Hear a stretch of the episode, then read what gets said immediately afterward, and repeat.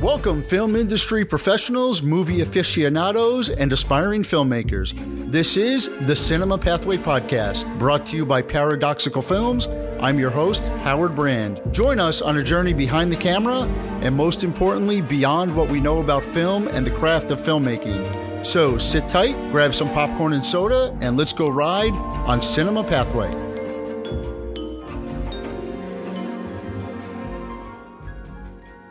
Hello to our listeners and welcome to the Cinema Pathway Podcast. I want to ask our audience something. When you watch a movie, do you ever pay attention to the credits? If so, you probably have noticed there are a lot of different people with the title of producer in one form or another. There's executive producers, associate producers, co-producers, producers, assistant producers, producer's assistant, and more. Well, today, we're not going to be talking about any of those. On this episode, we're going to dig into a line producer and what a line producer does. Our guest today has worked in film and television as a line producer, has also moved into commercial work, and we are happy to welcome Antonio Martinez. Antonio, welcome to the show. Very excited to be here. Thank you for having me. Antonio, we always like to start off each episode learning who our guest is, where they're from. Tell us a bit about their journey.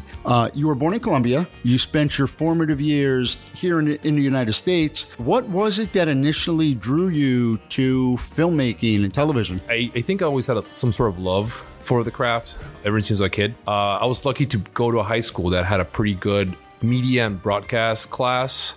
With all the toys. And that was my first experience with like creating content and putting it out there for people to see. We've talked a bit about education. We've had film professors on. We have educators. Not a lot of high schools have areas where they could expose students to that. So it's nice that you got a head start. Sounds like that school was pretty committed to a more robust arts education or technology education. Yeah, we were pretty lucky. We had great toys. You know, back then the mini DV cameras was 2003, 2004. It was pretty cutting edge technology back then, especially for something to have at home or at a school. So we were lucky enough to be able to take them home, shoot our own content, and if the content was approved, we could broadcast it to the school each Friday on a channel that we had. So that was pretty great. Was it straight like news type of things? Were you able to do skits or shows? Yeah. So yeah, it was a combination of both. We had like school news and like sports, and then we also had a segment I created, the teacher approved. It was a comedy skit segment, and that was my thing. We did comedy stuff. And it stuck. The senior year, I just kind of played over and over, and we had a good time doing it. Yeah. So you graduate high school, then what? Yeah. So I at first I was kind of aimless. You know, it's hard to know how to get into the industry, especially if you don't live in a city where the industry is big. I went to school for communications. I did not like it. I did that for 2 years, and I took a film class kind of by accident, and I found out maybe this is something I can do. Maybe this is something I like, and ended up going to Valencia College in Orlando. Did that for the the length of the film program, and it's not a theory program. It was more of a hands-on stuff. So some of the stuff we did was walking around with C stands, learning how to put them down and put flags on it. The nitty gritty as opposed to the theory stuff. Yeah. Yeah. You know, the old C stand relays, who could set up the most C stands. And yeah. Did they like to haze the freshmen with, separate the flags into left-handed and right-handed flags? The teachers love to do that, messing with you. I mean, that's a way to learn, right? Exactly. I helped out recently at a PA training that my school, the school I went to does. And, we had them separate the stingers into left-handed stingers and right-handed stingers. That's good. And then, you're going through, it sounds like the college was more of a prepare you to work on a set. Yeah. As opposed to prepare you for like the broader industry. Sure. Yeah. Yeah. I mean, the information's out there for the program and stuff. And, but the program back when I went, now it's even bigger, I would say, but they have a lot of money in gear. They had 2 grip trucks completely packed. When a movie wanted to shoot in Florida, the head of the program, our executive producer, would reach out to these film producer directors and say like, hey, listen, we can give you all this gear for free. You get a grip truck for free. You get an art department truck for free. You get sound equipment, camera, whatever you need for free, but you have to hire the students. So my first experience in set was on a made-for-TV film with a budget of like $2 million, and not many people get to say that. So it's kind of throwing you out to the wolves, right? But you kind of learn with that, right? And really what I love about that, and colleges and universities, like, take note whether it's film, whether it's engineering or something, like partnering with organizations and just reaching out, you know, finding ways for students to be able to do real work before they graduate. I mean, it makes all the difference in the world. A lot of, I mean, back to, you know, when I went to college originally, you know, it's like graduated. Now what? I mean, back in the late 1900s, when I went, it was, you were almost expected to take like a year off after college and pack through Europe or go work, you know, on a cruise ship or do something before getting into the real world. Now I see students graduating college with like 4-page resumes of all the stuff they do. I mean, granted, a lot of it is probably resume filler. It's like, oh, I went to this club one day so I could put it on my resume. Sure. But it's, no, it's nice to hear how the college you went to really was thinking ahead and giving those opportunities, especially in a non-hub. Yeah, I mean, I think the goal from the program was to teach you that, you know, there's more than just being a director, right? You can work in the industry and make a living by being an electrician or being a set dresser, right? You can do that. It's just finding the entry point and finding the right work. And a very good living once you get into the unions. I know in Florida, at least for a number of schools, when you graduate from a film program, you're actually eligible to join IATSE right there. So definitely film students, if you are listening to this, do some research into that. And explore what options are available for you. And the other thing you mentioned that I like is, you know, director, but there's more job. It's kind of like a reverse pyramid, you know, like at the top, you know, director, writer, but there's only so many jobs. And as you work down more, the more jobs open up for the opportunities. Yeah, that's true. You know, I think everybody that goes into film school wants to be a director. I think that's a general consensus, right? The information's never out there of like, well, there's all these other things that you can do, right? Even starting as a PA, if you're getting constant work, you can make good money and start. That's a good entry point to the industry, right? One thing I've noticed and I've heard from other film students, it teaches a lot of filmmaking, teaches a lot of hands-on on set, but being a line producer, your producer, not so much on the actual production management part of that. Did you learn any of that when you were in school, or was it more learning on the job once you started working? It's a good question. We actually did, but I was not interested in it. I did not want to be a producer. That was not my idea. You know, I wanted to be in the art department. You know, after I realized like, hey, maybe a director is not what I want to do because there's more things I can do. I wanted maybe to be a production designer. You know, and that was my aim. So when we did the production segment of our program, I was not paying attention. I couldn't even remember what we talked about. Set construction. Set design, do any fun stuff? Yeah, totally. I mean, like I said, my program's very hands-on. So we got to like really work with power tools, learn scenic painting, make our own props, never to use in any sort of like student project because that was not the aim of the program, right? It was more to like give you the skills. So when you had to work at a workshop for a movie, you knew what to do. But yeah, that was my goal. I wanted to do, first I like scenic painting. I really enjoy that. I like set dressing. I did not mind spending the whole day, like, you know, setting down carpet for a set. So that was my goal. And I did that for a few years in the film industry. Looking back, what were some of the films or TV shows that really inspired you or influenced you? Sure. I mean, I think that anybody in the industry, everybody that wants to do this is a big consumer of media, whatever it would be. You know, now we have so much more that we can consume. I think that one of the best assignments I ever did before I joined the film program, and I took a film class in my first college, was watching all the Academy Award winners since like the 1950s, you know, and that was really enjoyable, being able to see how movies and stories have been told differently in different decades, right? So hard for me to point down exactly which film inspired me. I think there's so many of them. Comedy was a big thing for me. I thought I could always be funny. I still think I can be funny, but yeah, comedy was a big thing. You know, horror. Those are always fun. And, you know, the budgets are easier to manage in a horror film. But yeah, there's so much stuff. I mean, I couldn't even start listing them. We spent the whole time listening. When I went to film school, one of the first classes, you know, history of film, and you watch all these, you know, so like I had seen Casablanca and parts of Citizen Kane, but then you go back even further, things like The General, Buster Keaton. I'd never seen it before. Now it's like one of my favorite movies because the performance and the things he did without saying anything, just his face, that And then when we were watching Battleship Potemkin, the staircase scene, even the first time I watched, not knowing anything, I'm like, oh, wow, that's like in The Untouchables. And then it's like, oh, yeah, The Untouchables was an homage to that kind of thing. It all comes together. And it also, good or bad, a lot of the classic films mirror society. And you could see things have changed for the better through that. And then you eventually moved into commercials. What drew you to commercials? After college, I moved to New Orleans because New Orleans was kind of popping and it wasn't as scary as LA. I did that for about four years, and I was working constantly in the art department. I was managing. I was not on set. I was working at a prop house, helping manage it, and I enjoy that. But work started drying up. I decided to move back to Miami. Job also managing a prop house here, which then became me as kind of de facto head of the camera department at the rental house. Even I had no idea about cameras. I was kind of learning on the fly. Miami is not a city. Florida is not a state known for its film anymore. Film incentives. Television is very limited here. So what really shoots here, right? It's mostly advertising and music videos. So I had a friend that was working on...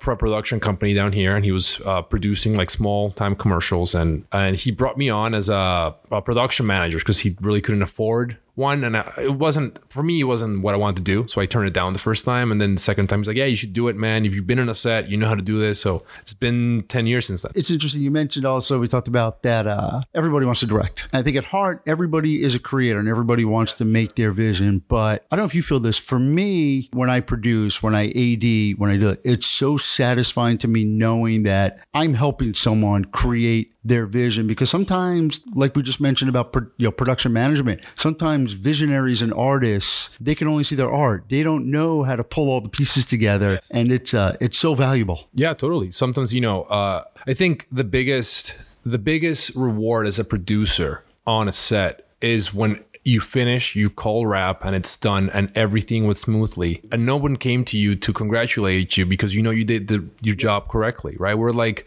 the silent hero in the production world. Yeah. Working on a film right now that I'm producing, we're working with a miniature.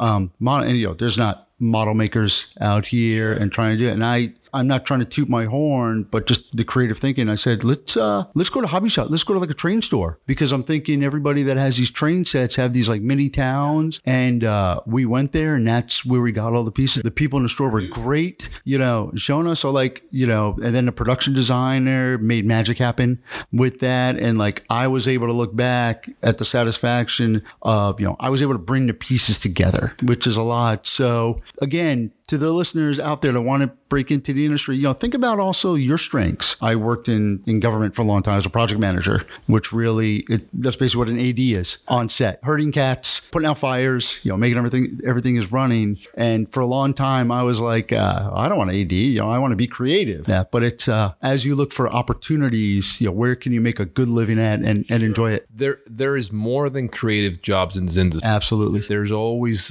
spots, people that can, they're good with money, accounting, logistics, people that are good with their hands, and they want to be an electrician.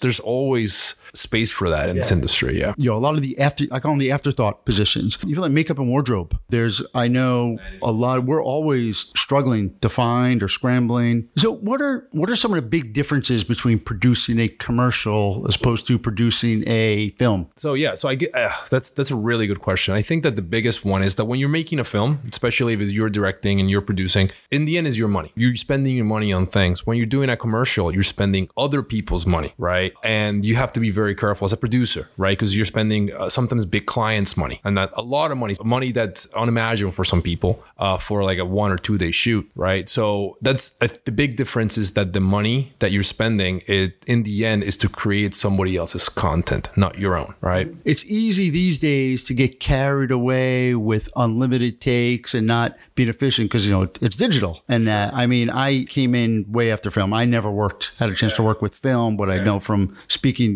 with previous guests, like when you had to work with film was money. Aside from what you paid up front for an SD card, it's not money. So it's I find constraints spur creativity. Yeah, for sure. I think if I were to compare something like that now in my side of the industry, is the ability to shoot up to like 4, 6, 8K some cameras. is the dumping of that data. You know, that takes time, you know, and sometimes that time means overtime for your DIT or your data manager, the transcoding, right? Spending time on that. So, you know, there's a lot of things that come into my mind when I'm on a set and I'm looking at like, well, where is the money going to be spent? What's going to take time, right? I say like the top digital film cameras today, they're not cameras. They're supercomputers that like record video and, you know, 8K. And it's so weird because, you know, you're recording these higher resolution because, you know, it's easy, you know, you can do more in post and all that. But even now, the widely seen televisions and even movie screens don't even project it at that full resolution. Yeah, so it's almost like how much of that is really worth it, you know, unless you're really specific. Yeah. It's mostly the post aspect, right? And I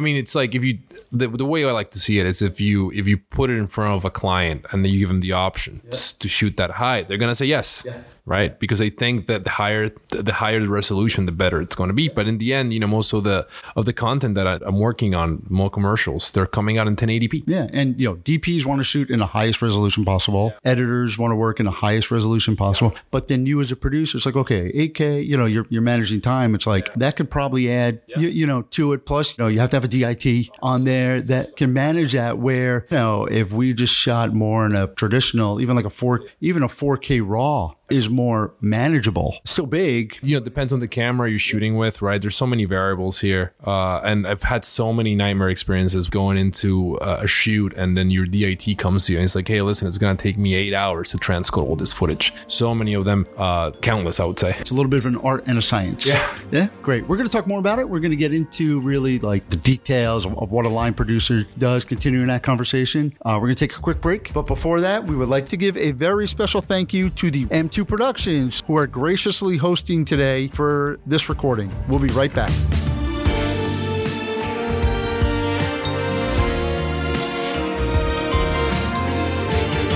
Back today, I am joined by line producer Antonio Martinez. Let's jump right into it. What specifically is a line producer, and where do they fall within the, I guess we'll call it the hierarchy among the plethora of different producers that are involved in film and TV? Sure. Yeah. So a line producer is technically the last person above the line. A line producer is in charge of hiring crew. They're also in charge of day-to-day logistics. They're in charge of the budget, right? So I'm basically the last line, the filter between anybody that's crew, that's below the line. So gaffer, electricians, production assistants, art department, anybody that's above the line. So the executive producers, the director, I'm filtering information. I am running the day-to-day, making sure the production is running smoothly before the shoot, right? And making sure that we're not spending more money than we need to. So the line producer, the UPM, and the AD are really the triumvirate that really runs the set, the show. They're really the ones that without them, you're not going to be successful. Sure.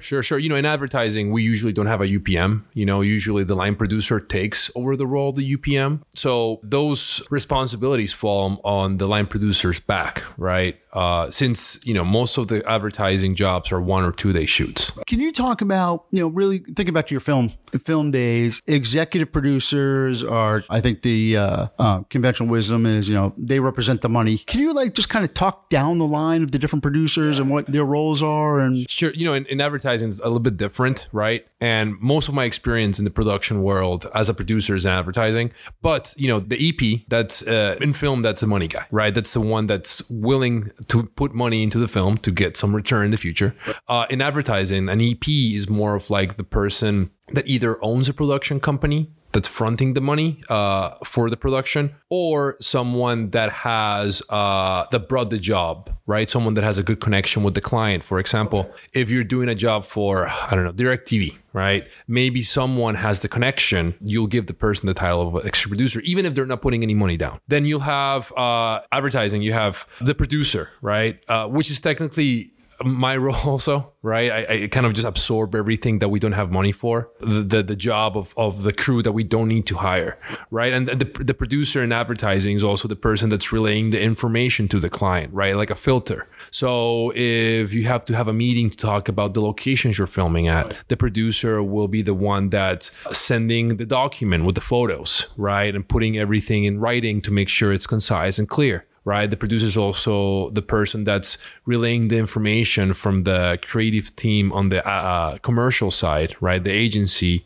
to the director, right? Filtering all that stuff. An associate producer in advertising can mean a couple different things. Usually, and this is quite a secret, usually it means it's as a union AD, right? That's working a non-union job, right? So because you can't call them an AD on a call sheet because they're DGA, right? You'll give him the title of associate producer with a fake name, right? So if you see on a commercial call sheet an associate producer, most of the time that will probably be that. Sometimes you also get someone that you want to give the title to give the experience. That person can also function as an assistant to me, a producer. If they're an assistant, more of the role will be just AD undercover, an assistant to the producer that you want to kind of bring in and kind of give the experience of producing so they can hopefully move on. And like, you know, you can hire as a production manager, a coordinator, a supervisor, something along those lines. So trying to bridge the gap between the two, film, you know, you have 7 different production companies investing in a film and that. So usually each of those companies will have either an executive producer or a producer who's like on set, like representing their interests. So in the commercial industry, let's say Acme Cars filming a commercial and you're shooting in the mountains of West Virginia, that's on there. Would Acme Vehicles have like, you know, a creative director or someone from their company who's kind of representing the client, like the money, their money is being spent as like a producer type of role? Yeah, totally. So the client will usually, what they'll do is like, I guess there's a triumvirate here, right? You have on one side, you have the client. In the middle, you have the agency, and on the other side, you have the production company that's executing the commercial, right? The agency, which is both the creative force for the client, because most clients don't have an in-house creative department. They'll outsource that creative aspect to an agency. The agency will be in charge of the creative, and the agency will also be in charge of the account managing, meaning who's relaying the information of day-to-day of the project to the client, right? So usually on a commercial production, I'll have a producer on the agency side. That's the person I'm relaying the information to. Most of the time, though, that person's not a real production person. Right? It's not a person that has a production on set, set experience. So as a producer, you have to know how to explain things to people, right? And if it's someone that knows production in and out, it's easy. You can tell them, you can talk lingo, you can say whatever and they'll understand it. But if it's a person that doesn't know the ins and outs and it's just someone that's like office based. It's a money man. Yeah. It's a money person. Right. Then it's harder, you know, and you have to like really explain things like they're like 10, try to talk, you know, as opposed to production, talk about the money, right? So yeah, usually there'll be a person and that's the person I'm usually talking to, right? So we both are filters. I'm the filter from my side of the team, the director, the EP, the production designer, the location scout, all that information gets filtered through me, goes to another producer in the agency side. And then that producer shoots successfully, pass that information on to the creative team at the agency and eventually to the client. So there's a lot of levels here. And because of these levels, there's a lot of prep time if you're lucky, right? And if there's not a lot of prep time, then it's all hands on deck, basically. So the agency, I guess call them the middleman. Yeah. So the company, the client, the one who wants to make a commercial, they'll hire X agency. Yes. And then X agency either has somebody on staff who then hires the crew and develops everything, or they can contract out a production company to staff or a combination of the two. Yeah, there's a couple different things. And the classic method, right, is the agency, after the creative is approved for Acme Car Company, you know, they'll submit a couple different scripts or ideas or themes, and then the client will say, you know what, we like the one with the car in West Virginia. I think that's the one we want to do. The production company can do two things. They can either choose to, if they have an in-house department, to do the job, to do the shoot, the production with their in-house. That's kind of more new. The classic way is for the agency to basically do a bidding process with different production companies, right? So they'll reach out to,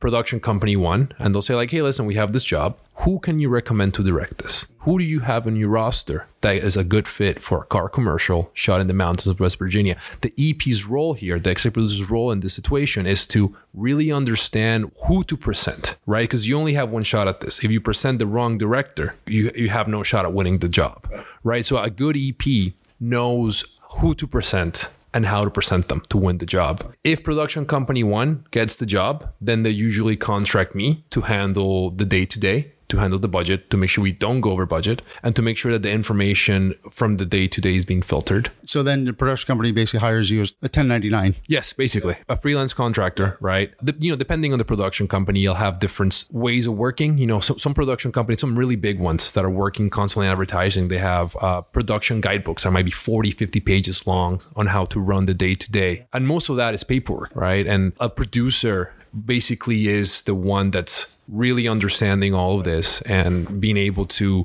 not only make sure the job happens smoothly and the client is happy, but that all these guidelines are being followed for accounting and stuff like that. Specifically in union areas, do IATSE or SAG unions, do those guidelines also govern commercials? Yes, so there is also commercials that are union, and that depends on a couple of things. Sometimes the agency will be a union signatory, meaning that any commercial or job the agency does has to go through a union. That's kind of rare here in Florida. That's mostly like West Coast or like Northeast, New York City, big union town. Chicago is a big union town. So depending on who the client, where you're shooting, you might want to do the union.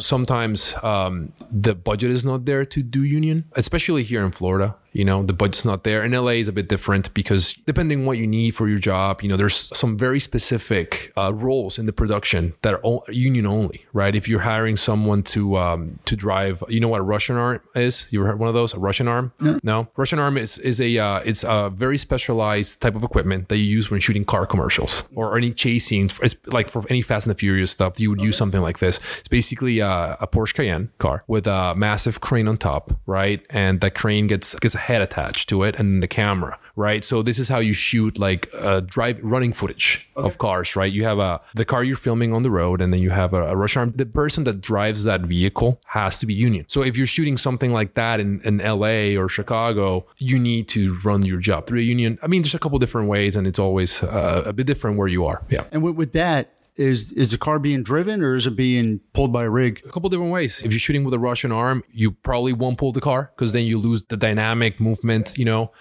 If you don't have the budget for a Russian arm or for something similar, then you probably put the car in a process trailer and shoot either from the base of trailer or car to car. It's a couple different ways you can make it happen. You mentioned a second ago, some pre-production, and that obviously pre-production for film and TVs is a very, very deliberate, long process. Is it similar to commercials or is it way different? So one of the things that drew me, besides the fact that Miami's basically mostly commercials, one of the things I really enjoy about commercials is the prep time is much smaller, much shorter. Sometimes if you're lucky, you'll get a month. Right? And that's great. Most of the time, if you're shooting here in Miami, you'll get 2 weeks, maybe a week to prep, and you're trying to pull a rabbit out of a hat to make it happen. And I really enjoy the fact that as a commercial producer, I get to be involved on different jobs for short amounts of time, right? In the film world, your prep time, if you're a producer, I mean, it could easily become a year. Depending on how big the film is, right? And you could be linked up with this project for a long time. And that can get pretty tiring, right? So I do like the freedom of jumping on jobs, work for 3 weeks, then maybe take a week off and then jump to another one for another 3 weeks, right? There's the flexibility. Depending on the client or depending on the complexity of the commercial you're filming, the prep time can be different, right? Depending on who the client is. If it's a big client that has a lot of layers of marketing and approvals and legal, right? You need that time built in for stuff to get approved. And I'm going to talk about approvals. I'm talking about the location, right? Where you're filming, the actors, right? That you're hiring for this. If you're shooting in a studio, the set design, who's, in the end, like I said before, you're filming with other people's money, right? And because of other people's money, someone has to say, okay, I like it, right? It's not my decision to say, oh, this is good, we can film with this, right? So yeah, the process is much more straightforward in advertising because you don't have a lot of time to prep and you also don't have a lot of time to shoot. So we're recording this the day before the Super Bowl. Obviously, to a lot of people, the commercials are almost, if not more enjoyable than the game. Are commercials, I know I know money-wise, what is spent, for airtime is huge. Someone's making a commercial for a Super Bowl. Is that just on a whole nother level than like a regular commercial production? Is that like everyone's dream to work on a Super Bowl commercial? Oh yeah, totally. I think that's a badge of honor, right? That's something you wear as if you're a director or a commercial director or production designer, and you get to work on one of those. That's something that you'll never forget. And yes, I think it goes with the territory, right? You're spending that money. Right? You're spending the money to have that commercial on the air, right? So you might as well go big or go home, right? So the budgets can get pretty insane. If you want to talk numbers and stuff like that, you could look at like some of those commercials could go up to like $1 million, $1.5 million. Well, and I haven't checked. I think last time I checked, it was like $2.5 million for 30 seconds in the first quarter for primetime. I mean, it's going to be $5 million, if not now, soon. And that's just to buy the airtime. Exactly. I think that rule of thumb, not specifically for the Super Bowl, but like for advertising itself, commercials that go on the air. I don't know if it applies anymore because, there's so much social media stuff, but like something was going to go on TV,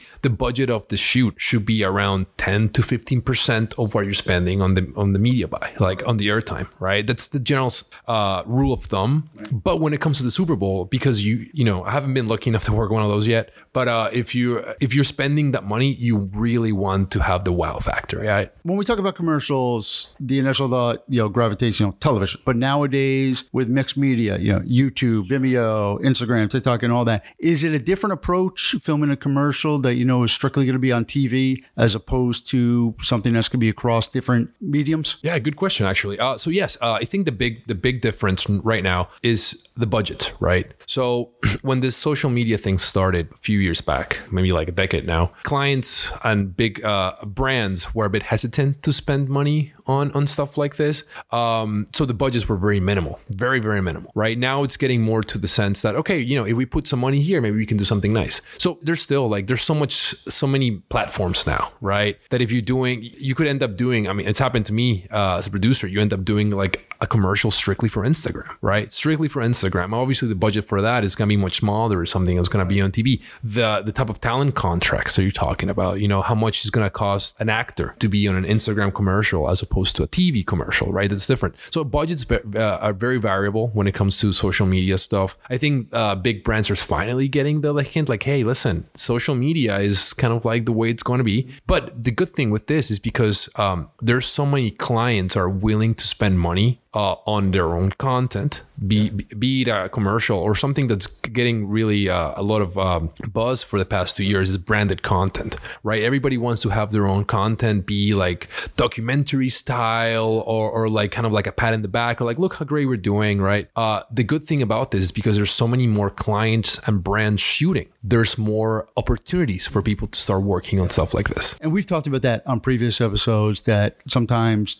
film students get blinders on, and they're just like, I want to work in film. I want to work in film or television, not really seeing how much broader content creation as a whole is exploding. And it's easy to see this content, it's on social media, it's on Facebook.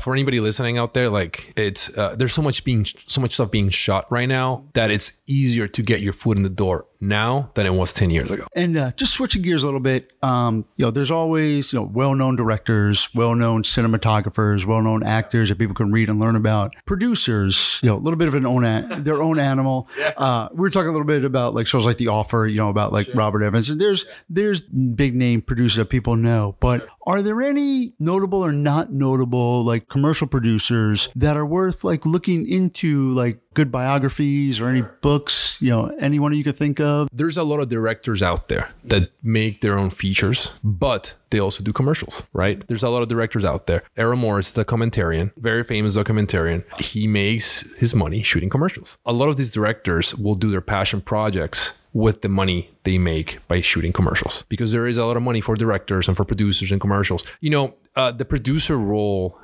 is kind of the unsung hero. I think we I brought that up a little bit earlier with the silent hero, right? We never really get recognized because they don't need us unless something is on fire, right? If everything's smooth and everything's going great, nobody recognizes us. As I say, if nobody knows who you are, you've done your job. I think that's exactly the way I would put it. The ability to make money for directors at the advertising world has really facilitated some of these guys to be able to do their own passion projects. Yeah. In regards to education, we talked about this before, even film schools focus on film making and some of them should start implementing more, making commercials, making broader content into their curriculums. Sure. I think, like, looking back now, after doing this for so long, I would say that, you know, not everybody's living in LA. Not everybody's living in New York City where they're shooting most of the TV and film stuff, right? So you kind of have to play to the strengths and to what's available in the city that you live in. Miami is mostly advertising. So if you want to get your foot in the door, look for what is shooting here, you know, and this industry is hard to get into, but once you're in and you're doing a good job, it's hard to get out. Whether it's a commercial, a TikTok video or that, it's a story. You know, you're telling a story, and it's actually, I think, even harder to tell a story in 30 seconds or 60 seconds than it is having length. So if you're, what we said about, you know, people want to be a director, you know, if you want to be a creative,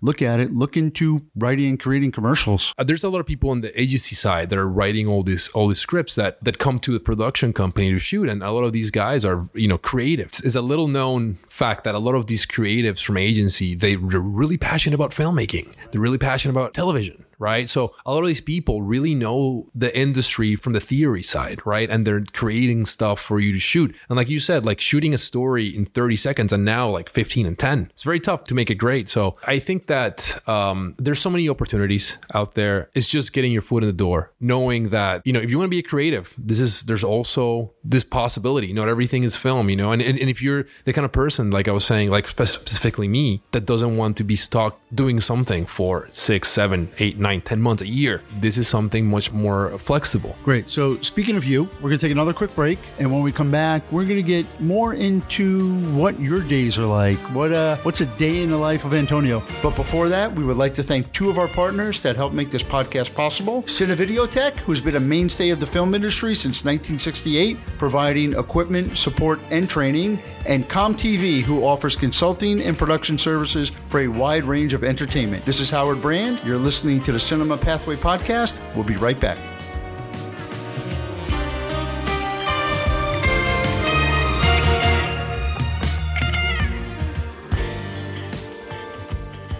And we are back with Antonio Martinez. So, Antonio, what does a typical day look like for you in all three stages? What's pre-production like? Then let's talk about what production is like, and then what, if any, role you have in post-production. Okay, so as a producer, right, line producer on a commercial, on a day-to-day, right? My job starts day zero, usually, right? I'm usually being asked to like either help bid the job, like, you know, I have all the information in my head of what things cost. So I usually help with the bidding process. If I don't, I usually just get a budget. I'm like, hey, you're hired. Here's how much money we have. Don't spend that all. The first part of production for me is trying to figure out if we need a location or we're shooting at a studio. If we need a location, I'll get in touch with a location scout, talk to the director to make sure we're on the same page and start the scouting process, right?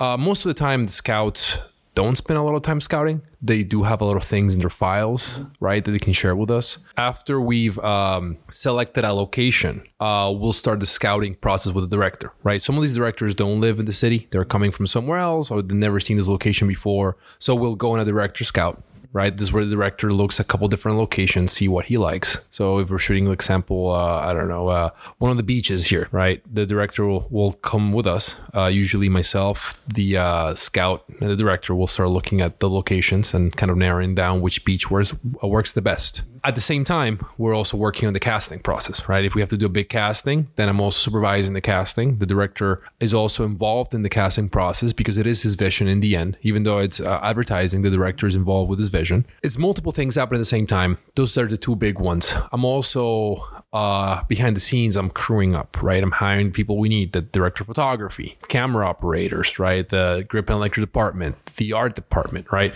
Once you have all those initial steps solid, you have them all kind of like either moving or 100% locked in, then you'll go into the art department aspect of it, right? If there's some sort of build, right? A department needs to create a city on the beach, then it's going to be more of a creative process. It's going to be longer. It still has to be approvals, right? It's not this person's idea that gets approved. It's their idea that gets sent to the director. The director gives feedback back on it and they collaborate together to then when they're happy with it, we'll submit art, locations, and talent to the agency for approval, and then eventually falls into the client where the client approves everything and we're ready to shoot, right? This is a very concise explanation of what my Pre-production usually looks like, you know, there's a lot of fires usually you're putting out. There's some jobs that might be a little more tricky where you have to find something very specific, you know, and you're actually spending time on the ground looking for something. It could be an actor. It could be a location. It could be that we need to, I mean, there's so many great ones. Putting a, we did this job once where we had to put a mechanical bull on top of a parking lot in downtown Miami and have a person ride it. So the logistics of like, okay, where do I find one of these and how do I get it to the top of the parking lot, right? So stuff like that. And as, for me, that's usually the fun part, right? The rest of the stuff at this point, it's kind of like autopilot, right? But the really like, okay, how do we solve this problem? How do we make, yeah. How do we make this happen, right? So that's usually my pre-production process in a very concise manner. At the same time, a producer is a really good people person, right? You have to, because you're dealing with multiple egos. Sometimes you're dealing with the director and the agency and the client. So you have to be able to like navigate that, you know, kind of like play a little bit of psychology, I like to say it. So that's important. And it all goes along during the pre-production aspect. During the production itself, I think if it's an easy commercial is usually my easiest day, the actual problem solving part, right? Because I'm there to make sure that everything gets to that point, and then the director will take over and he'll do his thing and the crew will do his thing, and I'm just basically just sitting back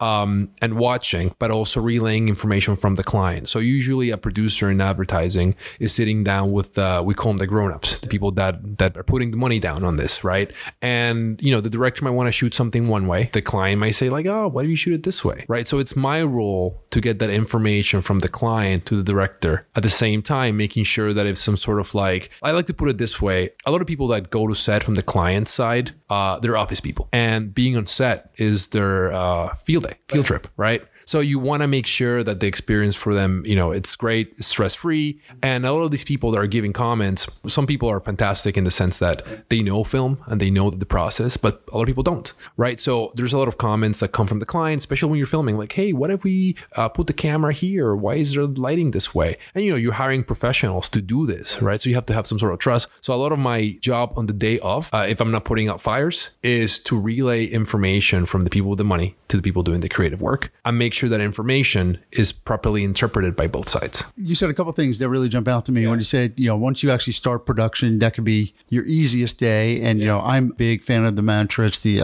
7 Ps, or for the purpose of this podcast, the 6 Ps, you know, prior, proper, planning, prevent, poor performance. Yeah. You know, I'm a planner at heart. So, you know, you can never overplan. And the other thing, going back to when you were talking about crewing up, you know, you hire a DP, then do you let department heads kind of give you their wish list of who they want? And you're like, no, we can't afford this guy, you know, this and that. Or a lot of them like, hey, you hire me. Part of my deal is you hire my crew. Yeah, it can go different ways. You know, obviously you want to bring, if you're hiring a DP, you want to kind of like bring the people that he wants, so it's an easier working experience. Sometimes it might happen, the people that he wants are not available. They're booked in something else, and then you have to like kind of like find someone that either he's worked with and he knows, or someone that comes recommended. You know, this business is pretty word of mouth. I think there are some websites out there for where you can find crew and stuff, Production Hub and Stage 32. Yeah, there's a couple different ones. And I have to say, these are not endorsements. Yeah, yeah. Okay. Most of the hiring happens through word of mouth. Right. Still, you know, it's one of the few industries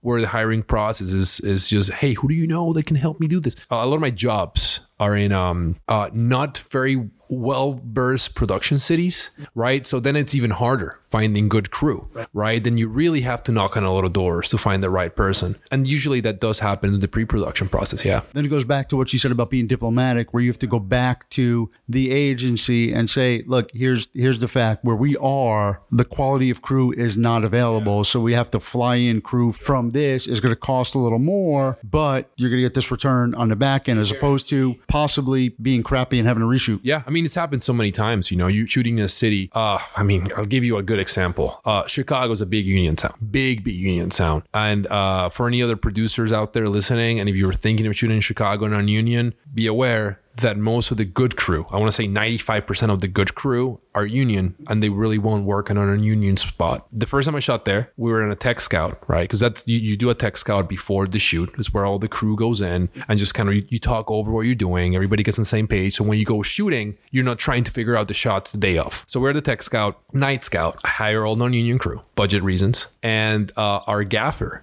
shows up and he's had a few drinks. He definitely reeks of beer. So it's that kind of setting, like, where you have to know the strengths of the city and the weaknesses of the city where you're shooting at to avoid an experience like this, right? Because you definitely don't want to go on a text out with someone that's having a few drinks before. I thought that story was going in a different direction because we were just talking about The Offer and The Godfather. You know, we were doing a night shoot and three large men, you know, show up and come up to us and be like, what are you guys doing? No, not that bad. Not that bad.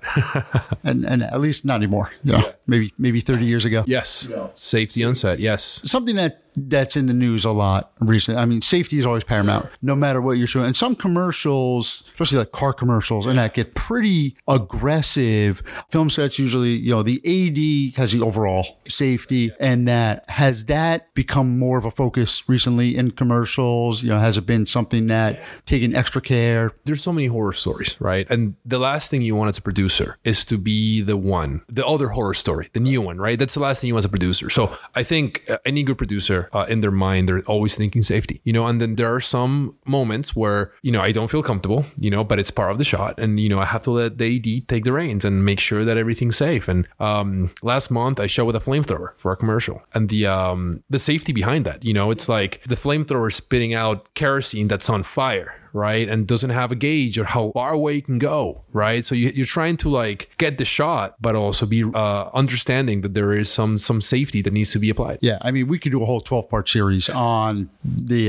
Rust shooting and what went wrong and all. Like, it's unfortunately, from what it sounded like, it is just a textbook example of massive, colossal failure by everybody on that set. Yeah, totally. I agree with you. Aside from the obvious big differences on that, what are some of the other differences between, would you say, filming, you know, films and TV and commercials? From, you know, obviously the time frame is shorter, the end result is shorter, crews are probably smaller, camera setups, but you know, similarities I think are obvious, but what are some of the big differences that may not be so apparent to the naked eye? Sure. So I guess I think the big one that comes to mind is that when you're doing a film, a big feature, you know, the director has a lot of say. You know, basically he's the unless it's a budget thing and like you really, you know, you can't spend the extra $5 million on this thing, then there's like a stop. But in advertising, because like I said before, you're spending people's money, right? The director can say one thing, but in the end, if the person whose money it is doesn't want it, you know, you kind of have to roll with that. You know, you have to adjust what you're shooting or what you're going to shoot for that. So I think that's a big one. And, you know, this is always a dance, right? The director and the producer with the agency and the client, you have to come to this like happy medium where everybody likes what you're doing. The directors are creatives. They want to push the boundaries. They want to make something really interesting, but some brands don't want that, right? Because you have to be cookie cutter to kind of apply to be able to sell to everybody. I think the big one is trying to work the creative aspect into something that's going to be shot for the purpose of like selling something, right? And it can't be too edgy. It can't be too forward, you know, but still has to be creative. Or it depends if that's what. Oh yeah. If the client is willing to do something really creative, which is very rare, you know, there's not many brands out there that are willing to push the limit, to push the boundaries. It's something that I just thought of, you know, movies, obviously, you know, the MPAA and things like that. Is there, you know, I would guess FCC guidelines, or are those the guidelines that you follow as far as what governs what you can and can't do in a commercial? Yes and no, right? You know, there's obviously like a common sense aspect to it, right? You definitely can't do anything that's going to like violate the FCC guidelines. I think that an interesting regulation for television commercials is, I think this was started in the 90s or maybe late 80s, the volume, right? When you're doing the post aspect on a commercial, there's specific guidelines to how loud television commercials can be, right? And I think this was created in the 90s, right? So there's specific rules you have to follow when you're doing the post work. I'm not huge into like sound engineering and stuff like that, but I do know like when you're doing the post work, there's specific way of like, hey, it can only be to this level to avoid any sort of live violation for the FCC. The last thing you want is when you change the channel, all of a sudden you get a commercial and it's like blasting, right? So the FCC set up these rules, I believe it's FCC, set up these rules to avoid having that issue, which does not apply to social media commercials, right?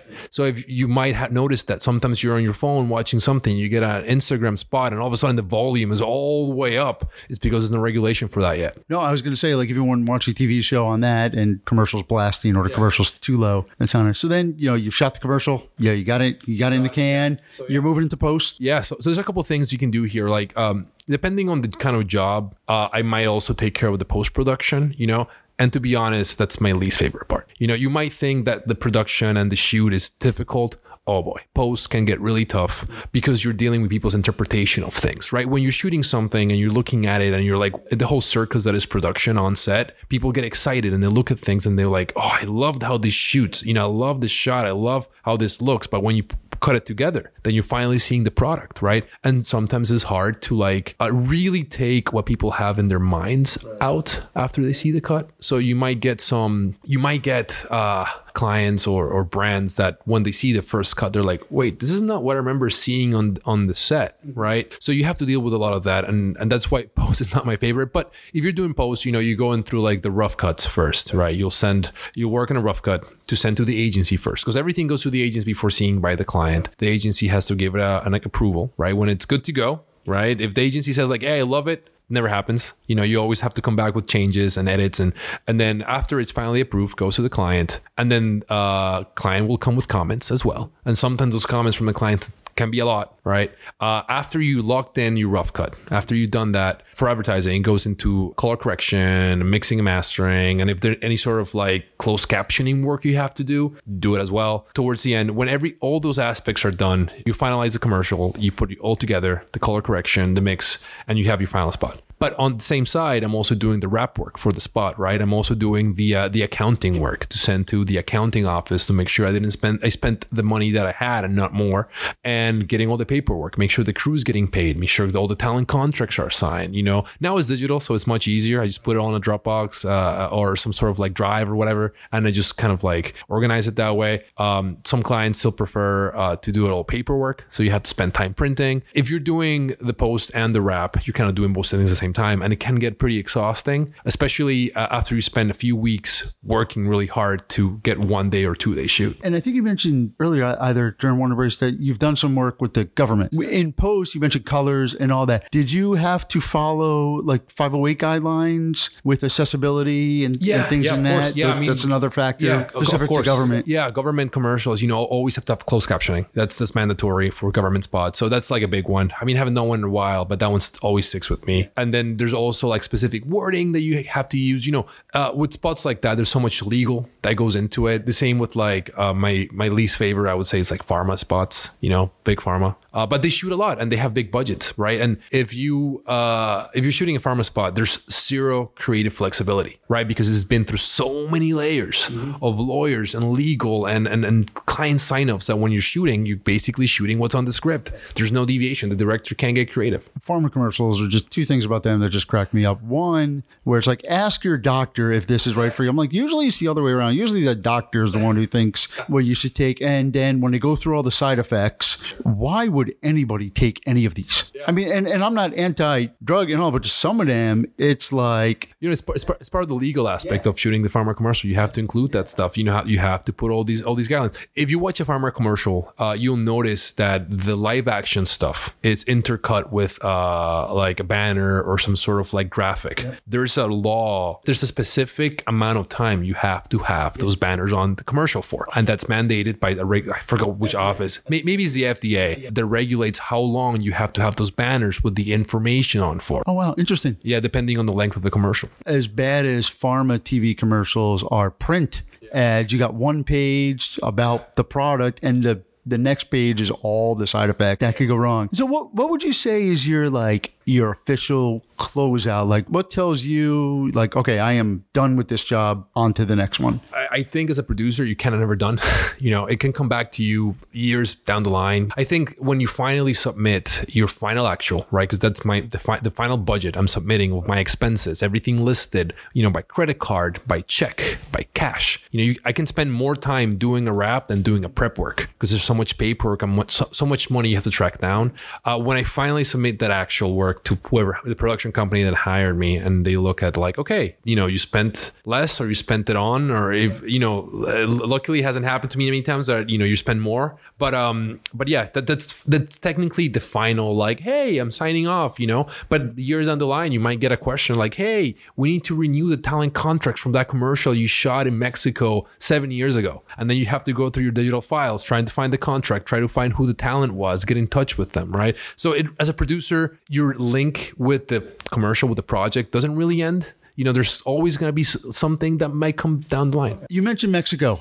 So you filmed in other countries. Yes. That must introduce a whole nother layer of issues. Monster. Every country has their own different way of production, you know, every different state really also. Right. But yeah, every there's different specific ways things ran. I shot in Colombia and South America last year. And, you know, the overtime rules are different than in the States. Right. So you end up shooting 20-21 hour days because, you know, it's more accessible and, you know, it's obviously not healthy. But, you know, when you have a spot that has a lot of shots and you're doing like a lot of company moves, you know, when you're moving from location to location, then you kind of like you roll the punches, right? Same thing in Mexico. There's specific way things work. And I have so many great stories of shooting in Mexico. And, you know, I think my favorite one is having to keep in mind that you might have to have some money to give to the cops in case they show up in your shot and they don't want to get out, right? So you might be shooting in Mexico City and all of a sudden there's a cop in the background. And you're like, wait, what is this cop doing here? You go talk to him. He's like, no, I'm not moving, you know, and it's a city cop. And you're like, okay, well, what do you need to move?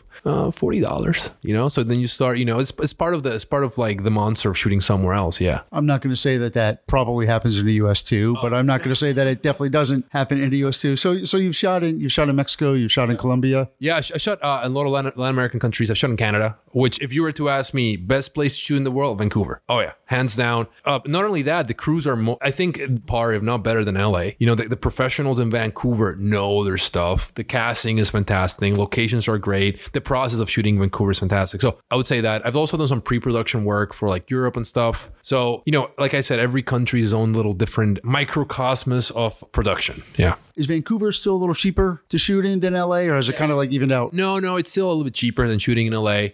You know, obviously like you don't have the luxury of like year-long summer like in LA, but if you're there shooting the summer of Vancouver, it's quite breathtaking. And you mentioned Vancouver, and you said you've done some pre-production work in Europe. Victoria is there. It basically feels like Europe. It's not far. Little island off Vancouver. So yeah, just so much interesting stuff. You know, talk about the regulations, things that you would never think about unless you're in there. And as a producer, you kind of have to know this stuff, right? You have to understand where you're shooting. You have to understand the restrictions. Big one in Mexico. Mexico has a big policy of not letting electronics come into the country, right? Because people think that you're going to resell them, right? And you can mark them up like crazy in Mexico, right? If you have the time, you go through the legal and you get all this sign-ups from the Mexican customs to get all this gear in. But if you have to shoot in 3 days and you just have to go there, you might run the risk of the Mexican government stopping you on the border and saying like, hey, why is that Alexa camera coming in here? Are you trying to resell it? And you might say, no, I'm here to shoot. And they're like, you can't do that. So it has happened when I'm bringing some gear into Mexico with very little lead time and you get caught by customs and then you have to pay... I mean, I think I want to say it's like 20% of the value of what you're bringing in. So if you're lucky enough to get caught with like a really expensive lens or like a Cam Alexa body in there, you could be in trouble. Better than a night in a foreign prison.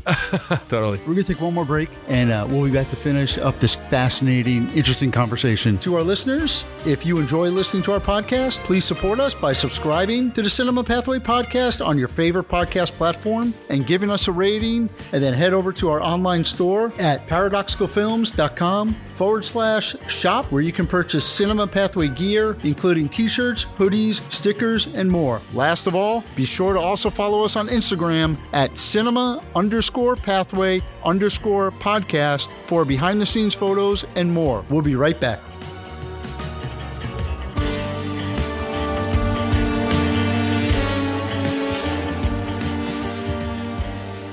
I'm Howard Brand, and we are talking today with line producer Antonio Martinez. We started to talk about some of your adventures, we'll call them, in Mexico. Talked about Canada. What are some of your most memorable experiences? This is a good one. So my favorite, it's hard to... I've done so many great ones that stick to my mind, but my favorite experience about a year and a half ago, I was lucky enough to shoot with Academy Award winning Chloe Zhao, who won the Academy Award for Nomadland. Is an interview. It's a 5-minute interview. The final cut is 5 minutes, but we got to interview her for about 3.5 hours on the process of filmmaking, you know, her favorite movies, TV shows. And as a film student, a film buff, film nerd, hearing someone that recognized someone that's, you know, won an Academy Award speak about the filmmaking process and how it works for her, you know, in a very intimate setting was something that I'll never forget. You know, some of her pet peeves and the things that she does before watching movies, how big of a fan of Buffy the Vampire Slayer she is. You know, someone that won an Academy Award is a big fan of Buffy the Vampire Slayer. She's a very interesting case study. Like, I don't think there's been any other director whose first two movies are so vastly different ends of the spectrum. I mean, Nomadland, a very real, no CGI, you know, traditional movie made, and then, you know, The Eternals, the complete opposite. So it's fun when we interviewed her for this campaign. She was an hour and a half late because she was still in IMAX studio editing the film, which was supposed to release a week later, right? She was still in the editing process for this film. And she was, I'm so sorry, I haven't slept in 4 days. But I understand, you know, it's part of the process. And just being able to hear her speak about her own personal experience with filmmaking was something magnificent. At the same campaign also let me hear Judd Apatow speak last October, speak about filmmaking and his process. And some of the stuff he said, you know, really stuck with me. And, you know, everybody, directors have this, especially the big ones, you know, the ones that have made a lot of features and know the ins and outs of Hollywood. They have all these really specific ways of looking at things, and Judd was one of those. And hearing him speak about it, oh man, I mean, for 2.5 hours of just, and then we cut that into a 5-minute interview, you know, so a lot of meat, you know, it's not in there. So just having the privilege, that was amazing. I've also had so many fun experiences shooting different cities. I got to shoot at the Indy 500 last year. Yeah, and that's something that I, you know, I'm not a big car guy. I was not expecting like to be into it, but man, I got really into it. Were you like right down to track level? The day before, so it's a whole event, right? And I didn't know about this. It's like a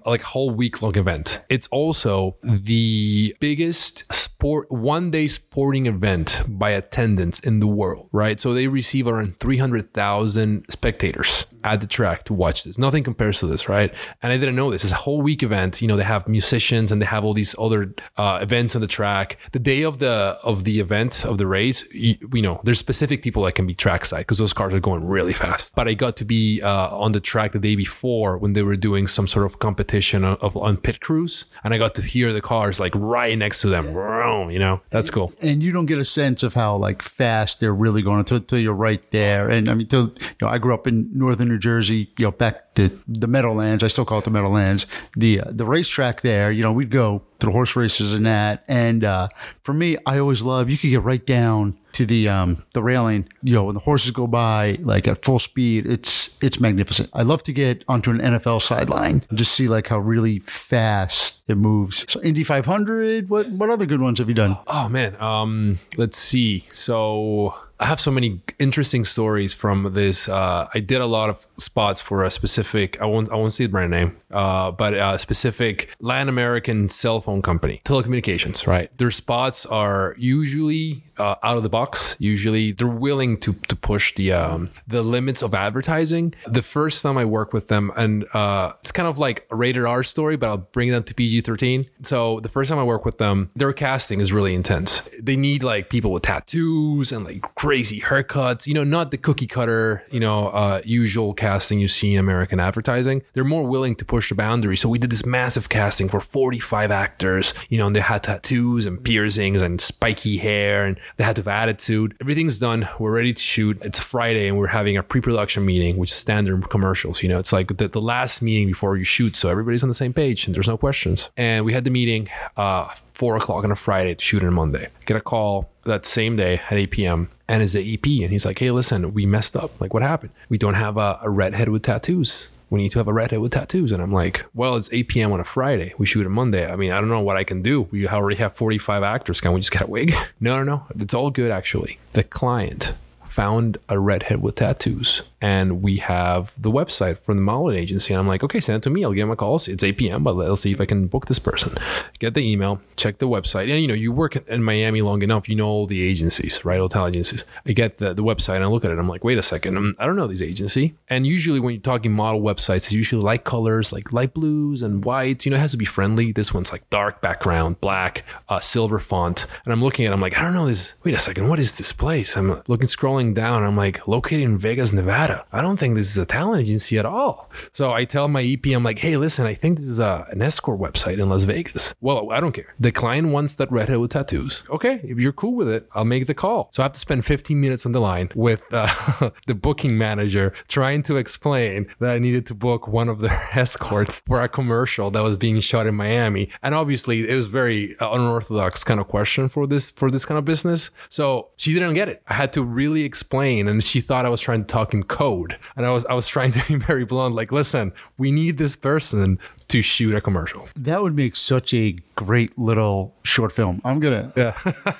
I may steal that from you. The best thing about this is that we ended up booking her, and out of the 45 models and actors that we had, she was the nicest. She was such a down-to-earth person. You know, obviously I never had that kind of interaction before, but like, it was so like, what a breath of fresh air, you know? It's really interesting. That's such a great story. Everybody takes a different route to get to where they are. You know, you came probably about as traditional as it can, you know, film, TV, commercial. You've given some advice already on the pod that we appreciate. Do you have any other advice for somebody who may just want to get right into commercial work? Yeah, well, you know, like I said before, I don't think you go into film school thinking like, oh, you know, I want to do commercials. You know, that's what happens. It's kind of like where you are, what city you're in, what opportunities there are. But in the end, the process on set is the same. You know, if you're in a movie or a TV show, is pretty similar, you know, with what the day-to-day of your job is going to be. I would say to all the young listeners out there that still are trying to figure out what they're trying to do in this industry, do not discount a commercial because it's a commercial. You know, in the end, it's going to be experience, especially if you're first starting. It's going to be experience that you can apply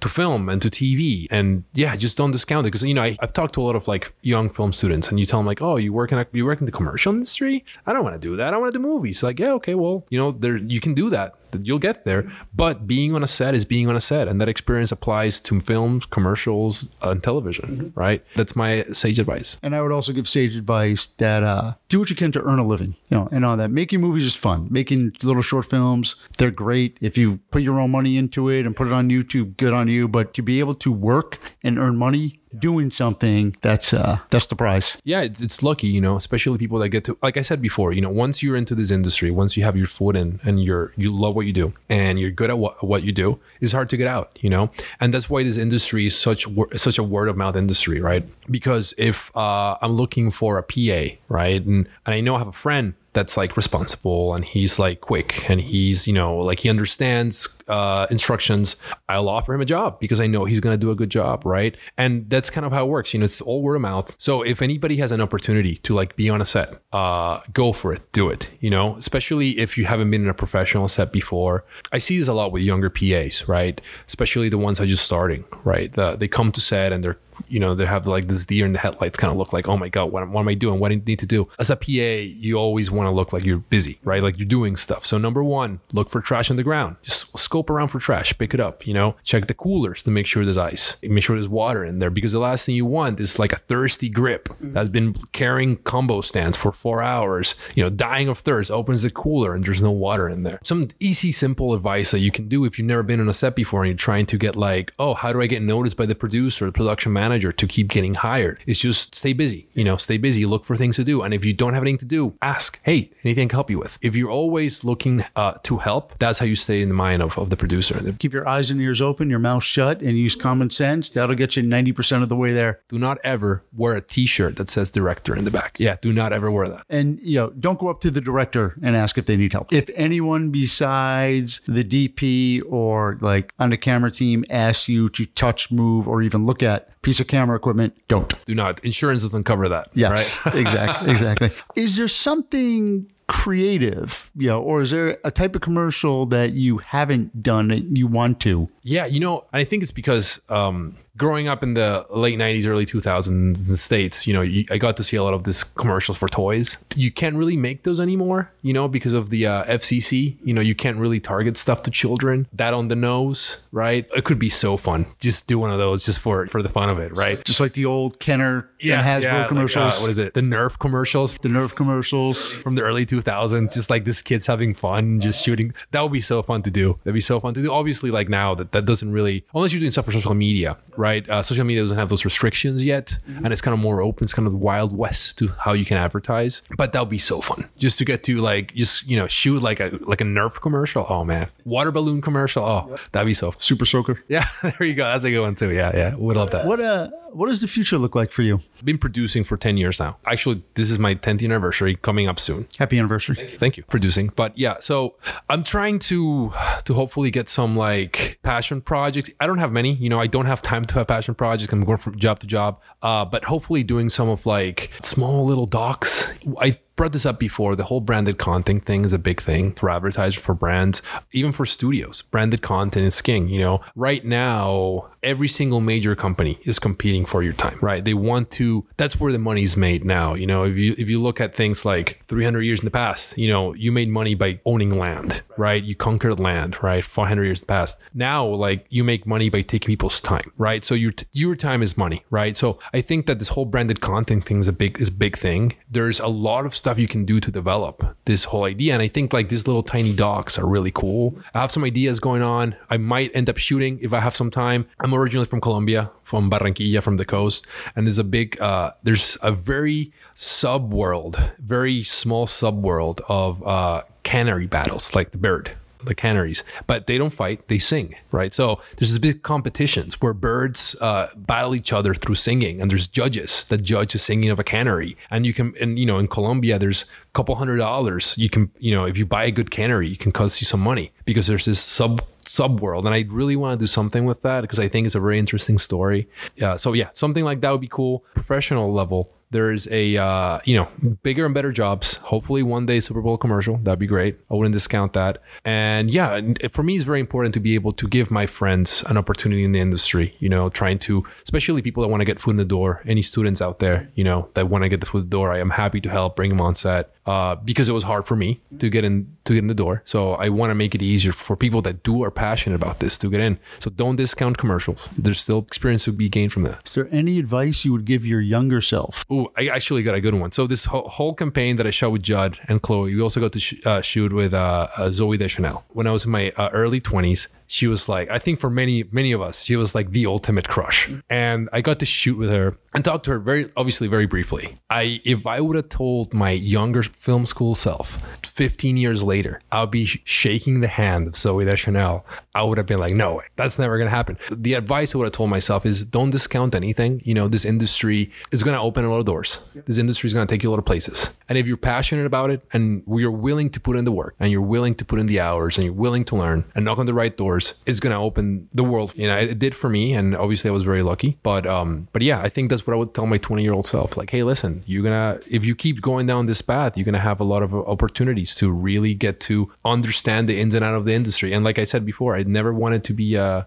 producer. I always wanted to do like art department stuff, and now I couldn't see myself not producing. But it's also so important that you didn't just jump right into producing. Like, now you have street cred. You see something going on with the art department to like say that, and kind of, you know, this part of this industry, I'll say again to all the people out there listening, you know, this industry, the role that you end up doing, you don't find it, it finds you. One of the reasons I joke about why I went to film school is because I didn't like math, and now that's all I do. You know, I look at numbers all day and I don't mind it. So don't discount anything. You know, the right role will find you. Side story. Yeah, I was the same way. I hated math. I never got past algebra 2 in high school, but then in the Marine Corps, I learned trigonometry because I was a surveyor. And then when I got when I got into production management and budgeting and things, I'm like, I kind of love it. It's kind of a like we talked about, an accomplishment when all of a sudden like the numbers all add up and match up, and you know, you find like, okay, why am I $1,100 off? You're digging through everything and that and realizing it. But again, it's in one way to look at it, yeah, it's not creative, you know, in a traditional sense of creating art, but you have to be creative to be successful at this job because so much of it is solution finding. Yeah, for sure. And then, you know, something that people tend to forget is that even though film is one one of the few industries. I mean, I guess you could also think about like modern, like the music industry, but like film is one of the few art styles that you need a whole crew, a whole circus, you know, a whole team to make happen. And there's so many possibilities out there, so many roles, so many little niche crew specialties, right? Animal wranglers, baby wranglers, you know, all this different stuff that you might not know that you're good at until you actually do it. And even non-film, I mean, if you're a tech person, you know, we were talking about DITs, but before digital image tech, where, you know, you have to format and save and kind of like, you know, all this, you know, don't look at it as video, look at it as data management. I did see that. You know, we've had an intimacy coordinator on the podcast. This has been great. Really a lot of interesting information. Definitely opened my eyes to things that are going on.